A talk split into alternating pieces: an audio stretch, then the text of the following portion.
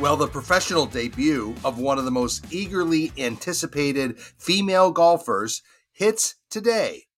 And it's hard to believe five months of 2023 are in the books because this is your morning buzzcast for Thursday. Yes, June 1st. I'm Abe Madkour. Thanks for listening to the buzzcast. And yes, I find it hard to believe it is already June 1st. The NBA finals start tonight on ABC Thursday night 8:30 and I have read a lot of stories about how ratings are going to be soft or down significantly or there isn't the markets the NBA likes. Yes, Denver has the 18th largest media market in the United States. Miami is the 16th largest media market in the United States. So yes, do they wish they were in bigger markets perhaps, but they do have some stars in this series and while it won't be Warriors Celtics likely it will still, I think, draw a pretty good audience. Let's just see if the NBA Finals finds that audience because up until this game one tonight, the NBA playoffs have been one of the strongest in recent memory. Heading into game one, the NBA has its best viewership numbers since 2012. Yes, 11 years. Overall, playoff games are up 13% from last year. ABC and ESPN is having its best NBA postseason since 2012 as well, while TNT has its best figures in five years. So these are strong numbers all around.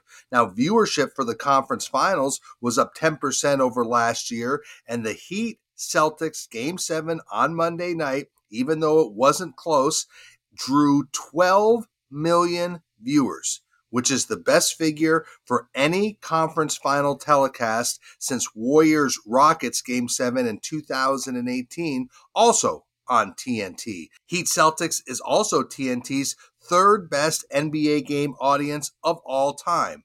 So, what am I getting at here? What I'm getting at is that overall, it's a pretty strong postseason story for the NBA as they begin negotiations on a new media rights deal. So they feel they're sitting in a really good place despite whatever the viewership may be for the NBA finals. And we'll just have to see how the finals play out.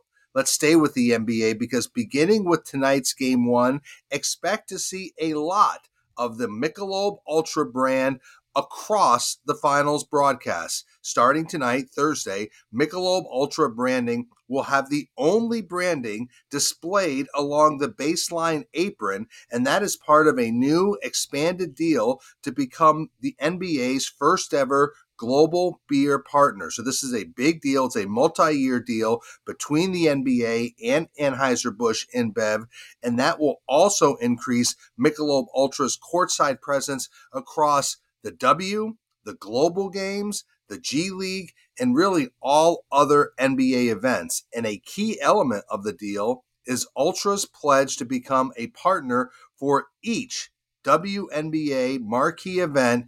And this is all in its effort to enhance the visibility of female sports. Ultra has traditionally been a key supporter of women's sports. Here is another step in that effort. Michelob Ultra is also the official beer partner of 25 of the 30 NBA teams. And tonight you will also see the debut of a Michelob Ultra TV spot with Heat star Jimmy Butler. Again, that will debut during game one tonight, Thursday night. So, a lot going on both on the media front and on the sponsorship front around Michelob Ultra's enhanced deal with the NBA.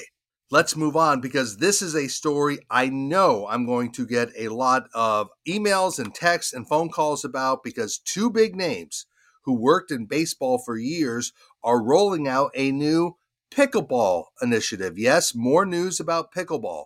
Pickleball for America is being launched by longtime baseball executive and former Odyssey president of sports, Mike Dee. Mike Dee worked for years at the Red Sox, uh, at the Padres, and he will join with former MLB Advanced Media president and CEO Bob Bowman. Everybody remembers Bob Bowman. I know Bob Bowman is an avid pickleball player. They are the two key names behind Pickleball for America. They will join with Ad Results Media co CEO Steve Shanks to become, or they hope to become, the go to operator of amateur pickleball events. So they will host a series of amateur events at, get this, Fenway Park, Oracle Park, and Coors Field this July and August. So, this ballpark series will see on field pickleball courts placed temporarily across the three ballparks. Mike Dee said there has been great interest by the teams to partner on this effort. In fact, they received calls from at least six MLB teams and five NFL teams interested in hosting an event this year. So it shows the interest that facilities have to bring non traditional events to their venue.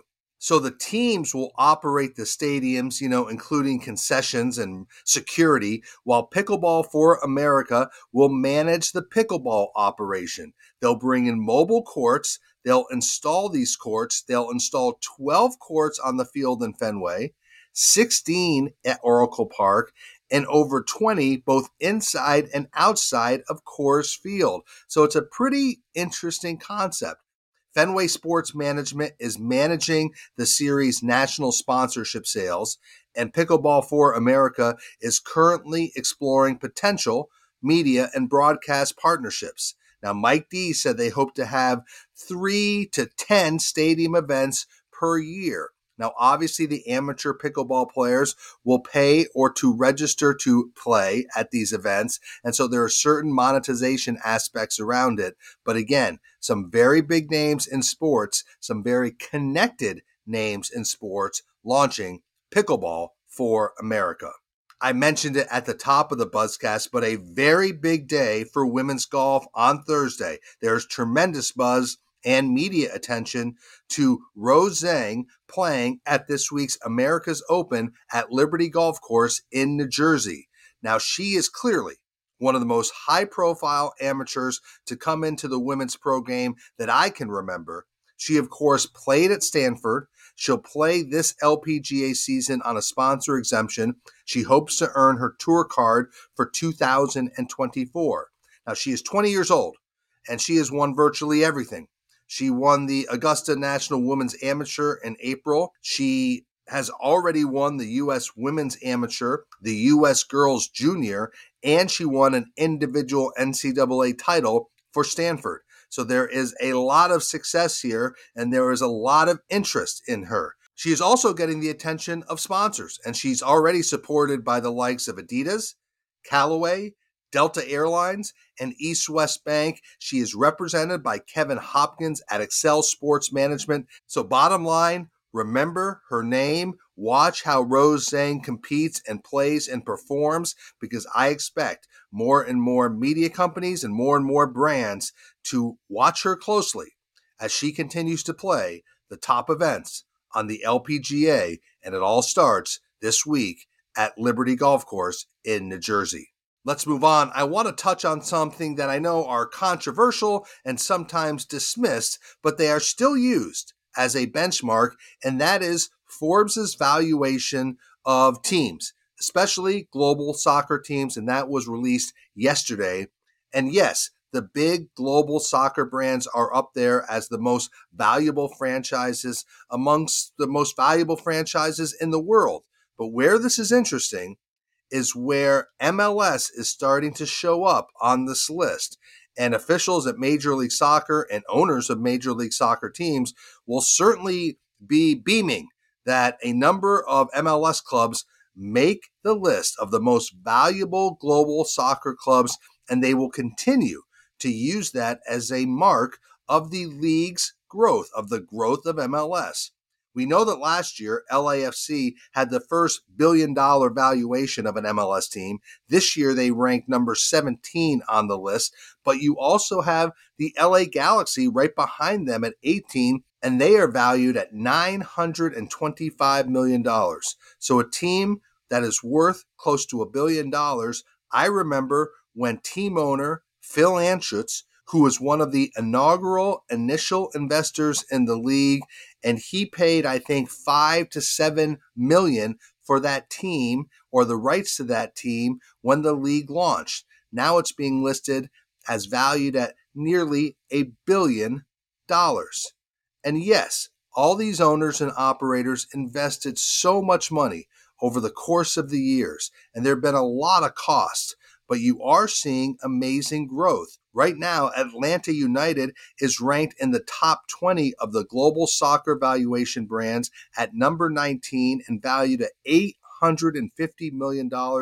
Arthur Blank certainly paid far less for the operating rights of that franchise years ago. So amazing growth or amazing projected or reported or estimated growth when you remember the initial franchise fees of these clubs. And like I said, yes, there were significant costs and expenses, and most MLS teams continue to lose a lot of money, but this will still be a public indicator that the league is growing tremendously in value and valuations.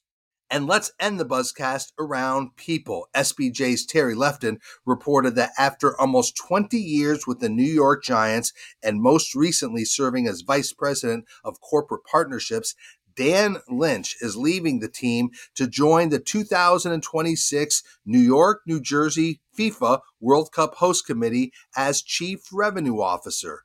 Wednesday, yesterday, was his last day with the Giants, and today will be his first with the host committee. We've talked on the Buzzcast great energy enthusiasm for the 2026 World Cup. Yes, it's still early in the process. The host committee in New York, New Jersey has no offices yet, and they really won't know until the fall which World Cup games they are hosting in New York, in New Jersey at MetLife Stadium. But Lynch loves the global appeal and the opportunity around working for the World Cup in 2026. Remember, 16 cities in 2026 across US, Canada, and Mexico under the largest FIFA World Cup field ever. So this will be a big event. Dan Lynch leaving the Giants to join the New York, New Jersey FIFA World Cup host committee as chief revenue officer, and there's no word yet on Lynch's replacement at the Giants. And so that is your morning buzzcast for Thursday, June 1st. I'm Abe Madkour. Thanks for listening to the buzzcast. Stay healthy, be good to each other. I'll speak to you on Friday.